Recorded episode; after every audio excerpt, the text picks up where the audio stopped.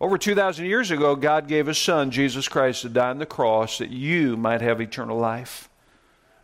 Our whole message here of Calvary Baptist Church, the whole reason Samaritan's Purse is here, is not necessarily just to get people back on their feet, though they're able to do some of that, but it's to get the gospel out.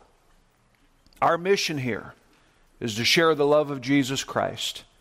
And boy, if you don't know Him, all you need to do is acknowledge Him that what he did on the cross of Calvary. And the Bible says, Whosoever shall call upon the name of the Lord shall be saved. Isn't that wonderful? What a privilege. Malachi chapter 3. I want you to look there, please. You say, Preacher, I've never heard of the book of Malachi. Well, maybe you've pronounced it as the Italians do, Malachi. It's the last book of the Old Testament. So go right to the la- that last book, Malachi, chapter number 3. And I'd like you to look here beginning in verse number 7. The Bible says here, Malachi chapter 3, verse 7 Even from the days of your fathers ye are gone away from mine ordinances, and have not kept them. Return unto me, and I, God says, will return unto you, saith the Lord of hosts. But ye, ye said, Wherein shall we return? Will a man rob God? Isn't that an interesting question? Will a man rob God? Yet ye have robbed me. But ye say, Wherein have we robbed thee? In tithes and offerings.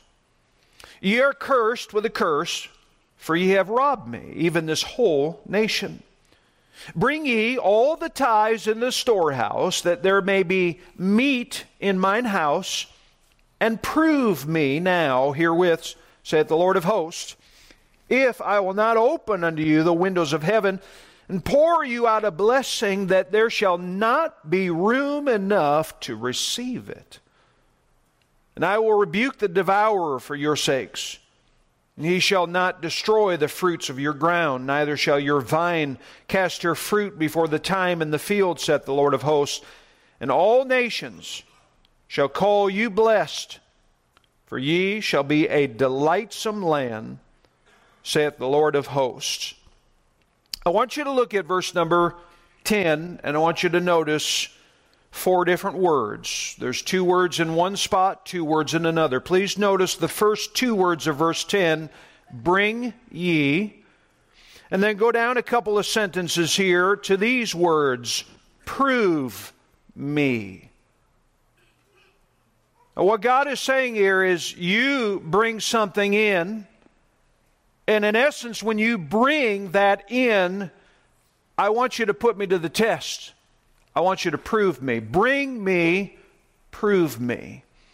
This morning, by God's grace, I'd like to talk about the greatest proposal ever made. Let's pray together. Lord, I pray that you would guide us in this moment. Lord, help us, I pray. May your people be attentive to the Word of God. May they not be distracted about what's around them, about what's going on today. But Lord, I pray that our focus would be right now. May the sweet Spirit of God take residence in our heart and speak to us and share with us these spiritual truths. And I pray that you guide my lips today. I don't want to do this in my own strength, cannot do it in my own strength. Lord, I'm asking for your help. And I pray this in Jesus' precious name. Amen. It's been almost 30 years ago that I had what I would consider one of the greatest days in my life. I had been dating somebody that was from Oak Forest, Illinois, by the name of Darla Renee McGee. And man, I was in love. She was smart, she was gorgeous, and I thought, I'd really like to marry her. And so I contrived this uh, uh, plan, if you will, of proposing to her. I planned it out all well. I thought I had everything going. In fact, we were students at Bob Jones University in Greenville, South Carolina, and one of the schools nearby was Furman University, and they had on that campus for years and years something called a bell tower, or it's also been referred to as a clock tower. In fact, there's a picture of it that will be put on It's a beautiful bu- building. In fact, they rent this area out sometimes for weddings. But here is me, the very romantic man that I am. I wanted to do kind of a Romeo and Juliet. And so I had planned that my wife and I, I told her we were going to go for a picnic that day, and, and I was going to ask her to get up in that tower and look out one of the windows. And I said that I was going to snap a picture of her. But while she was up there, what I wanted to do is get down on my knees and propose to her. Isn't that romantic? I know it. I know it. You're jealous that you didn't think of that. But I'm telling you, every plan that I had for that day failed. First of all, it was raining. If you ever lived in South Carolina, you know it rains quite a bit. It happened to be raining on that particular day. And my wife said, We're still going for a picnic. I said, Yeah. We'll find a place. We'll get under some tree somewhere and we'll find a place. Well, we then made our way to Furman. And so as we got to that area, and I told my wife, I said, Now, can you do me a favor? I want you to climb up that clock tower. Well, you got to know my wife. She doesn't want to do anything unless she knows everything that's going to happen and what is expected of her. So I started getting a little upset when she was indignant about going up. I'm like, Just go up. I'm ruining already the mood of this proposal. I'm like, just go up there. So finally, after a lot of coaxing, she finally started making her way. And then I hear this voice yelling out, I can't go up there. I'm like, why? I started yelling back. I said, why? She said, there's a gate and I can't get up there. I said, jump over the gate. And I heard these little sheepish words back I'm in a skirt. I can't. So, anyway, she came back down, and as she started walking toward me, is when I got on my knees and I made that proposal. Now, to me, it was one of the greatest days, the greatest proposal, because I thought to myself, I can propose to her and I've won her to me. Yes. It was awesome. But can I say to you today, the greatest proposal that's ever been made is not an engagement. The greatest proposal is actually made from God in heaven to you and I here today who know Him as Savior. And that is that we would give unto Him and prove Him in our giving. And when we do so, God says, there's some things that I'm going to give in return that you'll get no other way. Very interesting. This book of Malachi is very worthy to note. And most people are very familiar with this passage of Scripture and about the area of giving. And I know what you're saying today. Oh, preacher, I can't believe it. You're talking about giving today. Yes, I am. You're talking about tithing. I can't believe that you're going to step on that. Do you realize most preachers don't talk about money anymore and you're going to make some people mad? Can I tell you? Take it up with God. You see, the whole reason I'm preaching this today is because God told me to preach this. I don't answer to people, I answer to God. And when God tells me to preach something from His Word, that's what I'm told to do. But I'm here to share with you that if you get this principle today, I'm telling you, your life will be changed forever. This book of Malachi, written by a man by the name of Malachi, his name means my message. And the message that God has for his people was written here by Malachi through the inspiration of God for a people that had gotten back into the land of Israel and began rebuilding. But here's the problem. In the rebuilding process, over the course of about 100 years, they started getting a little half hearted with God. That is, their attitude was lukewarm. Their spirit was not energetic towards God like it had first been. And God sends Malachi to the people to say, What's wrong with you? Why aren't you full of energy to me? Why aren't you a hundred percent fully dedicated to me, but yet you're half hearted? In fact, as you read through this book, you'll notice some questions that God gives to his people, and it begins all with the words wherein or where have or what have. In other words, follow the pattern. Turn back just a page with me. Go back to chapter 1. Notice here verse number 12, if you will, please. In chapter 1 or verse number uh, 6, I'm sorry, verse number 6, a son honoreth his father, a servant his master. If I then be, a, be a father, where's mine honor? If I be a master, where's my fear, said the Lord of hosts? And notice here the question that they say, well, where? Wherein have we despised thy name? God had told them that He had loved them in verse number two. Look at this. I've loved you, said the Lord, yet ye say, Wherein hast thou loved us? Can I say to you today, if you're going to grab the principle of giving before God, you got to realize that God loves you. You see, sometimes our giving is, well, I'm doing this because I love God. Can I tell you, the greater motivation is knowing that God loves us. And God loves you to the point that He gave His Son, Jesus Christ, to die for you, that you might have eternal life. Well, notice further the pattern that is uh, given here, uh, verse, chapter number 2, verses 10 through 14. The priest uh, had, had problems uh, in the previous chapter. And then, chapter 2 here, divorce was very commonplace and easy. Look at verse number 14. They say, Well, wherefore have we cut aside some of the things that are going on in our, in, between ourselves? And the Lord says in chapter 2, verse 14, Because the Lord hath been witness between thee and the wife of thy youth Chapter 3, there's businessmen that were defrauding their workers. They were cheating their customers and taking advantage of the widows and the fatherless and the orphans and the strangers that were out there. And God is telling them through all of this scenario, this message of Malachi to his people, for them to return to him. Come back to me. And if you do so, you'll avoid the judgment of God. But it's interesting how we come back to this text that we have today in chapter 3 and verse number 8, and an interesting question that God asks of his people through Malachi. Look at this in the first part of verse 8 Will a man rob God? Now, let me ask you a question. Who has the audacity to ask a question like that? God does. And before the people even begin to answer, God answers it for them.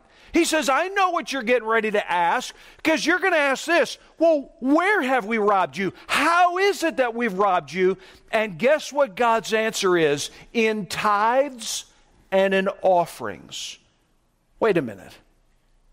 You mean God's people were robbing from God of the tithes and offerings? Yes. The idea of robbery or theft is taking that which belongs to another. In the world, I, I, as I studied this this week and, and went through this whole subject, I thought to myself, how in the world can frail human beings rob a God who has made and owns everything? But think about it. God, through this book, gave them a litany of things that they were not doing unto Him. They were not honoring Him. They were dishonoring their marriage covenant. They were not helping the homeless. But it was also seen in the fact that God had given them everything, and yet they had not given a portion back to Him. Number of years ago, I read some statistics about church giving and tithing. In fact, the Giving Institute, there is such an institute, they have estimated that tithers only make up about 10 to 25% of any congregation. On average, of their studies, Christians give about 2.5% of their income to the church. And of the families that make $75,000 and above, only 1% of those people donated one tenth of their income. Now, before I get into this passage for just a moment, let me talk about tithing. That is, what is it and what are the common objections? Well, first objection would be this I don't know what tithing is, preacher. Well, there's two things to observe. First of all, tithing is just 10%. The word tithe comes from a Hebrew word that means one tenth. In other words, do the simple math. If you make $100 today, a tithe would be $10. Now, sometimes we say to ourselves, well, th- th- then God must be just setting a, a low barometer. Let me just tell you something. That's just the benchmark. That's the, the floor, if you will, not the ceiling of giving to God's work. In other words, tithing's a place to begin. If you're not giving today, you ought to consider, all right, I want to give 10% to the Lord.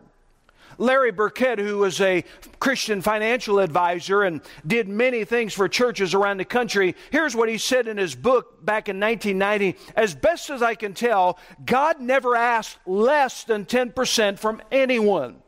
But if that bothers someone, I can see no reason why they couldn't give twice as much if they desired. I love that. Now, that's the idea here. T- t- today, the term tithing is used erroneously of all types of giving. I have heard, and I've never really corrected people on this unless they've asked me the question, but I've had people who sometimes might make a, a, a couple of grand a week and they're giving $50 and they use this idea of, well, I'm tithing today. No, let me just tell you something. If you make two grand a week, a tithe is $200. That's what a tithe is. But another thing about tithing that must be understood is it's God's. A- am I right? Okay, you're a little quiet today, and I know I'm talking about money, but give me a little feedback, please, okay? Tithing is God's. It's God's. We should always refer to as God's tithe and not my tithe. People in the Old Testament didn't give a tithe uh, uh, in essence of, well, I'm giving this, this is of mine. But no, they gave it back to the owner of all things, that's God.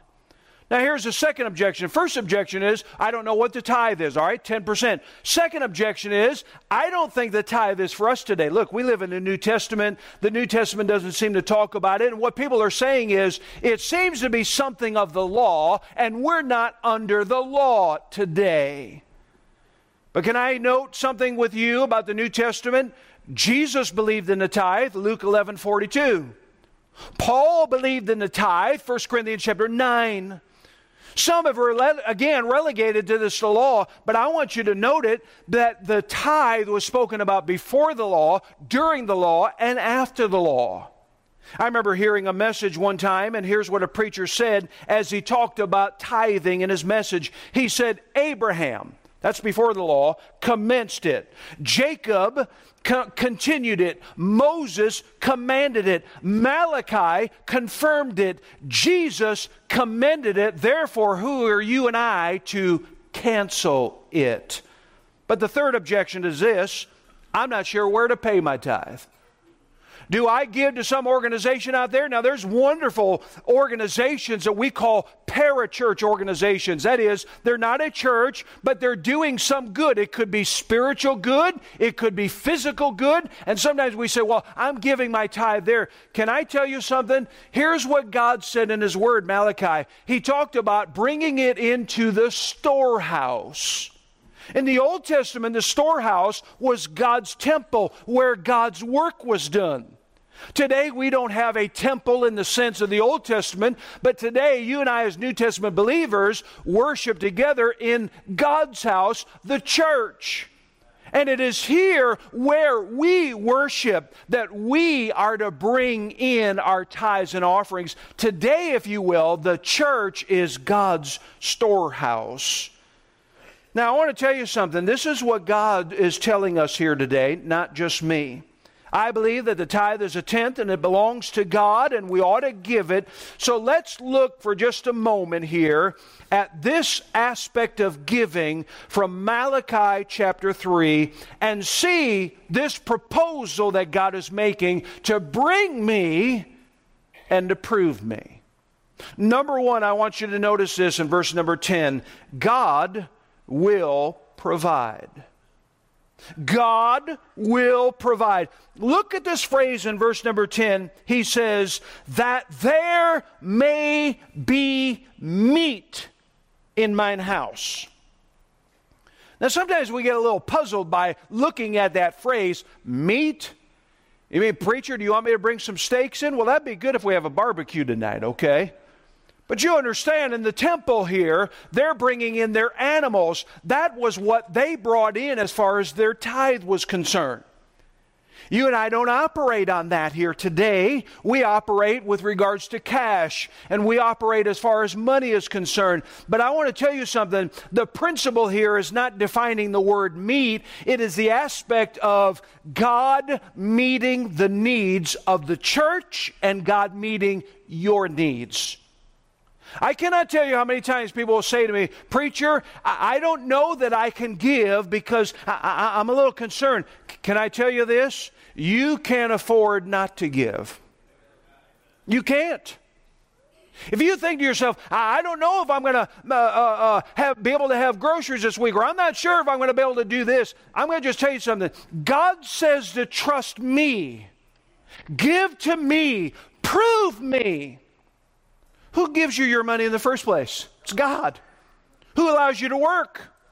Who provides the extra funds that come in? Sometimes there's a little bonus that comes in. Sometimes there's other things that come your way. Who provides all that for you? It is God. And what God is saying here in this proposal to you is, I'm going to provide. When I think about the church, I think about how God provides here through the tithes of God's people. You see, in the Old Testament here, it was that uh, the priests who did not have land that was given to them. If you understand the Old Testament, God had divided out the land to the various tribes, but to the Levite tribe, he did not give any land.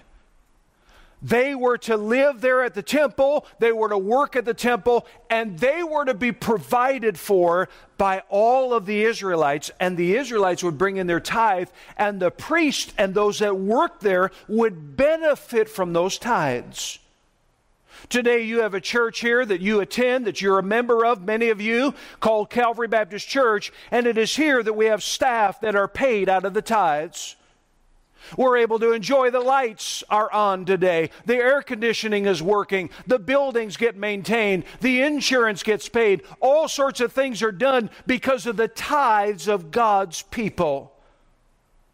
Sometimes people don't get that and they say, well, preacher, you know, you ought to be able to look to other means. Don't just kind of kind of hold us by the nape of the neck and talk about tithing. Can I say this? The water of life, that is the spiritual water of life, flows freely here, but the plumbing costs money. And it is imperative that every person do their job with regards to tithing. We've watched God meet the needs of this place. I have been amazed every year that we have had to raise our budget. Be honest with you, as, as I take time and pray about it and go through our budget and I start thinking about how we need to raise, this past year we raised our budget some due to the fact we wanted to make sure that our staff uh, were, were um, adequately provided for in regards to what's going on in our economy.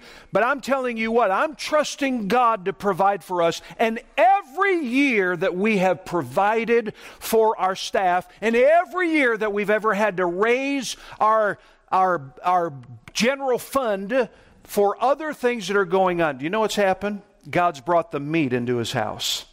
God has provided. And so I can look back at being here almost seven years and say, yep, in that year God provided. Yep, that God year that God provided. Yes, God provided. And if by faith and trusting God and knowing that God is moving, then I can only say this year God will provide, but He uses you to do that. Number two, I want you to notice also in verse number 10 that is, God will prosper you. Look at this phrase. I love this. It says here, the Lord of hosts says, I will open the windows of heaven. How many of you have an imagination this morning? Just think with me for just a minute. Imagine God opening up a big window in heaven and saying, because Calvary Baptist gave, or you as an individual gave, God is pouring out upon you blessings. How many want to be blessed today by God? Amen. Sure, absolutely. If you didn't raise your hand, you're sleeping right now. All of us want to receive and desire God's blessings. And God says He'll open up His storehouse in heaven if you put it into His storehouse on earth. How much do you think God has? I mean, honestly, it's a dumb question. Because the Bible tells us in the Psalms that He owns the cattle on a thousand hill. God owns everything. And He has the ability to pour out what you need. That's the God we serve. May I remind you that God's proposal starts with you doing your part first. Oh, I've talked to a lot of people. Preacher, I tell you what, if I get a raise, I'll start giving to God. If I get a bonus, I'll start tithing to God. No, no, no, no.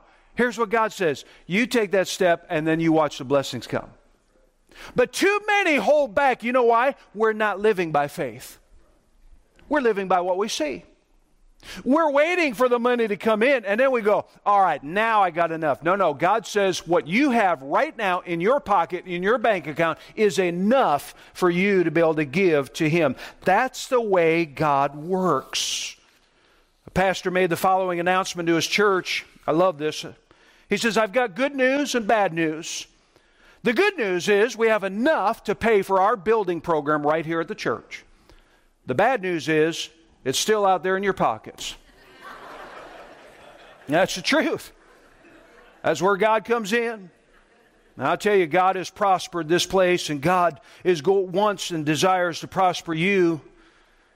I'm here today to tell you I'm not a health and wealth preacher, but I believe that if you take care of God's business, God will take care of you. The man that began Kraft Cheese Corporation's J.L. Kraft said, The only investment I ever made which has paid consistently increasingly dividends is the money I've given to the Lord. Some Christians often wonder, why does God bless other people and He doesn't seem to bless me? I think you might know what the answer is. You start giving unto the Lord. Now, though this is an answer that only God knows Himself, I want to tell you something. There have been those that have if I can use the text here today, who have robbed God, and it seems like they feel like they've been robbed. God's not blessing me. God's not helping me out. I want to tell you something. You start giving unto the Lord, and God will see your needs met. The man R.G. Letourneau, who helped and was instrumental in inventing earth moving machines, was a very fine Christian man who, during his lifetime, ended up giving 90% of his income all throughout his life. Here's what he said He said, The money would come in faster than I would give it away. He says, I shovel it out and God shovels it back, but God's got a bigger shovel. As a way to help you. Think of these verses Matthew 6 33. Seek ye first the kingdom of God and his righteousness, and all these things shall be added unto you. 2 Corinthians 9, verse 6. But this I say, he which soweth sparingly, that is, you just a little bit, is going to reap sparingly. But those who sow bountifully will reap bountifully. Number three, notice this proposal of God. Bring me, prove me. We'll look at verse number 11. God will protect you. Look what he says here to the Israelites. Again, again, let's get the context. He's speaking first and foremost directly to the Israelites, but this is a message for us. He says, I will rebuke the devourer for your sakes. And then he begins talking about the fruit on the ground, how it won't be ruined. Now, how many have ever tried some farming or gardening? Raise your hand for just a moment. Boy, there's a lot out of your control, isn't there? I remember finding out how bad bugs were here in Florida when I set up my own little garden. And those little little things just devoured stuff that I had. I remember my son Johnny, when he was just a little boy, about six years old, I think we, we planted a, a pineapple out. He had a project in the Christian school that he was a part of, and we planted a pineapple. I had no fence around my yard, and when that pineapple was about ready to be picked, I found out we had animals that came and t- took it. Now, we're not out farming today and bringing in our green beans or, or fruit here today, but I want to tell you something. Just like there's a devourer physically that could take things away from those Israelites in their farms, do you realize there's a devourer that wants to constantly keep you at bay from giving to God? Who is the devourer? Satan himself. 1 Peter chapter 5 verse 8 be sober be vigilant because your adversary the devil as a roaring lion walketh about listen to this seeking whom he may devour. Wow. Now I want to tell you the reason that many people don't have money to give to God as they say is because they foolishly spend it on so many other things. They've not given their part to God.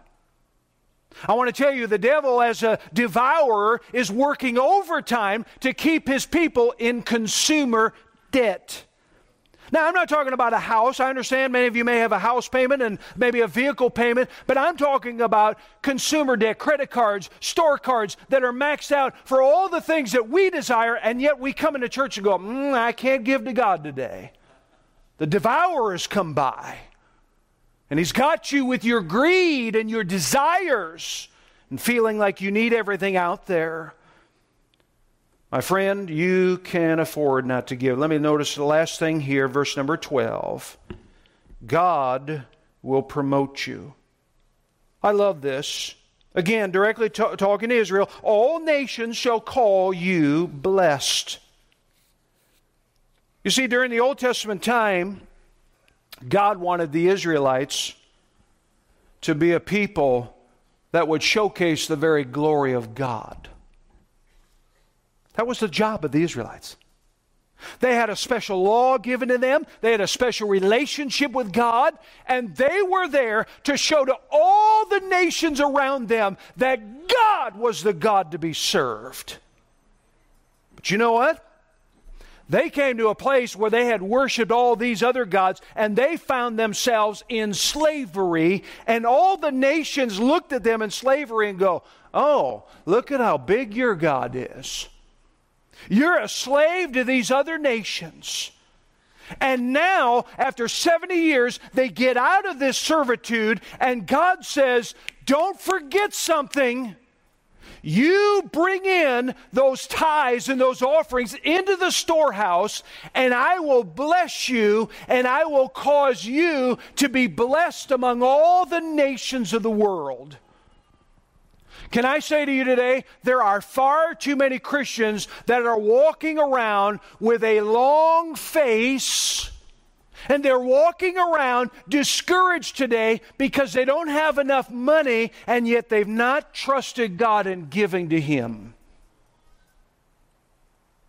And Christians and other people in the world look at you and go, Wow, I guess you don't have enough faith, do you?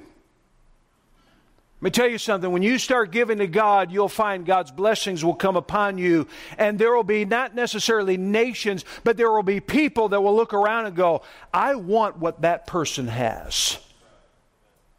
I want that type of life. I'm not talking about the money, the material thing, but the fact that there is a blessing upon your life. Could I ask you today, have you ever evaluated your giving? You know, I said it earlier, you can afford not to give. Luke 6:38, give and it shall be given to you, good measure, pressed down, shaken together, running over shall men give into your bosom. For the same measure that ye meet withal shall it be measured to you. Matthew 6, 19 and 20. Lay not up for yourselves treasures upon earth, where moth and rust doth corrupt, and where thieves break through and steal. But lay up for yourselves treasures in heaven, where neither moth nor rust doth corrupt, and where thieves do not break through or steal. Now, up to this point in your life, you may have given for a lot of different reasons, or maybe you haven't given at all. And those reasons that you haven't given or haven't given as much is due to greed or retirement or saving for retirement or disagreement with how the church spends its money, whatever it may be over the years that you've done. But I want to tell you something. This is not a church matter. This is not a John Boucher matter. This is a you and God matter. You and God. Today I'm preaching this, number one, because I know that God has asked me to preach this. But number two, I want you to be blessed by God. I close with this. There's a pastor in Texas by the name of Brother Kuykendall. And he ran into one day a founder of the Duke and Ayres nickel store. This is a story from years ago by the name of H.Z. Duke. And he asked the preacher, Kuykendall, he said, Do you believe in tithing? And he said he did. Preacher said he did. So Mr. Duke then asked him, Well, do you practice tithing? And he said, No, I do not. I believe in tithing, but I cannot practice it. You see, I've got 13 children at home. Every meal, 15 of us sit down at the table, and I only receive $125 a month. That's $1,500 a year as a salary. I've got to maintain my own horse and buggy for constant traveling, and it's just impossible for me to take care of all the needs of the family, considering $125 a month. So, yes, I believe in tithing, I preach it, but I can't practice it. Mr. Duke said, I want you to do something for me. I want you to set out to give God at least $12.50 every month as soon as you get your salary. Then, as you feel led, you may give more. And I promise that if you need help, here's what Duke said I'll give it to you. Simply write me a letter and say, Brother Duke, I'm giving a tithe, but I sure miss the money. I need it for my family. I haven't given this year so much and I promise you that I'll send you a check by return mail. Would you be willing to try it on that basis? Brother Kuykendall was very excited at the offer, and he began tithing. That year, God took care of his needs in unexpected ways, so he never had to send a letter to Mr. Duke. At the end of the year, he realized that he had trusted Mr. Duke's promise to provide for him more than he had trusted God's promise. He said, I've taken the word of a man when I didn't even take the promise of God. Now, I had proven God's promises and found that He took care of me and my big family on a small salary. And I found that $112 per month took care of our family better with God's blessing than $125 did without be, uh, being under the blessed covenant which He had made with those who will give back to Him. Mm. My friend, I want to encourage you here today. Do your giving while you're living so you'll know, be knowing where it's going. Somebody said you ain't taking it with you, but you sure can send it ahead. And I want to encourage you today to think about your giving before God. Let's pray together. Lord in heaven, I thank you for this wonderful day. Thank you for the message, Lord. I rarely preach on giving, but I know you had me do this today. I have no doubt in my mind. There may be some that walk out of here mad, but Lord, they got to take that business up with you. I know I've done my part. I ask that you bring conviction upon your people here today. Bring conviction to those that are here today without Jesus Christ. While heads are bowed and eyes are closed here today, I'd, I'd, like to ask this simple question here today. I've talked mainly to believers today, but it's possible you're not a believer. Could I say the whole premise of giving, you being able to give to God, comes back to the fact that God is the greatest giver the world has ever known? You say, how so? God gave his son to die for your sins. Now, maybe you're here today and you're wrestling with the matter of eternity. You say, I don't know where I'm going to go when I die. I don't know what's going to happen to me. Can I say to you, God's already made all the preparation for you, and all you need to do is put your faith and trust in Him. Salvation's not by what you do. Because you're in church today doesn't make you saved. Just because you've grown up in a Christian home doesn't mean that you're saved.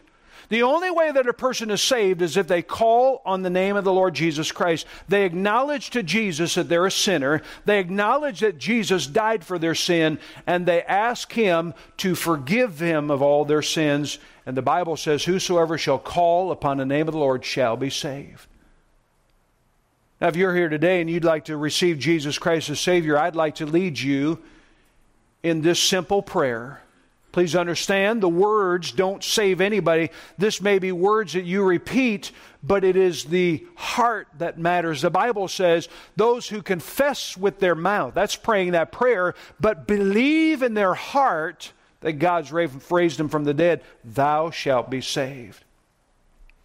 So if you're here today and you'd like to receive Christ as your Savior, I'd like to invite you right now in your seat to pray this simple prayer right after me. I'm going to pray the prayer out loud. You pray it in your heart to yourself and to God. Here's the prayer Dear Jesus, I know I'm a sinner. And I know I cannot save myself. Nothing I can do to gain eternal life. But I believe, Jesus, that you died for me. You shed your blood to wash my sins away. And right now I'm asking Jesus Christ, God's holy Son, to forgive me of all my sins and become my personal Savior. Now, my friend, if you just prayed that prayer here today, I want to tell you the greatest decision you've ever made is what you just made right now. Jesus was not ashamed of you and he died on the cross. You ought not to be ashamed of him because right now God has given you eternal life. Now, I want to encourage you right now, if you just prayed that prayer, I just like to acknowledge you. I will not call you out, I will not embarrass you in any way, but I want to just invite you to get some further materials from us that you could be helped in your newfound faith. And you say here today, Preacher, I did pray that prayer right now, and I asked the Lord to forgive me of all my sins and become my personal Savior, and I'm not ashamed of Him. And you just lift your hand right now. Anyone here today, Preacher, I just prayed that prayer. God bless you. Anyone else here today? We had one person raise their hand right now. Preacher, I prayed that prayer, and I meant it with all my heart. Anyone else here today? I want to invite you, if you prayed that prayer, in just a moment we'll have an invitation and we'll have some of our personal workers will be right in the front. You come right to them and tell them, I asked Jesus to be my Savior. We'd love to get pray with you briefly, get some material in your hands to help you grow in the things of God. Would you do that today? Some of you, even in previous weeks, have prayed to receive Christ. I'd like to invite you to come.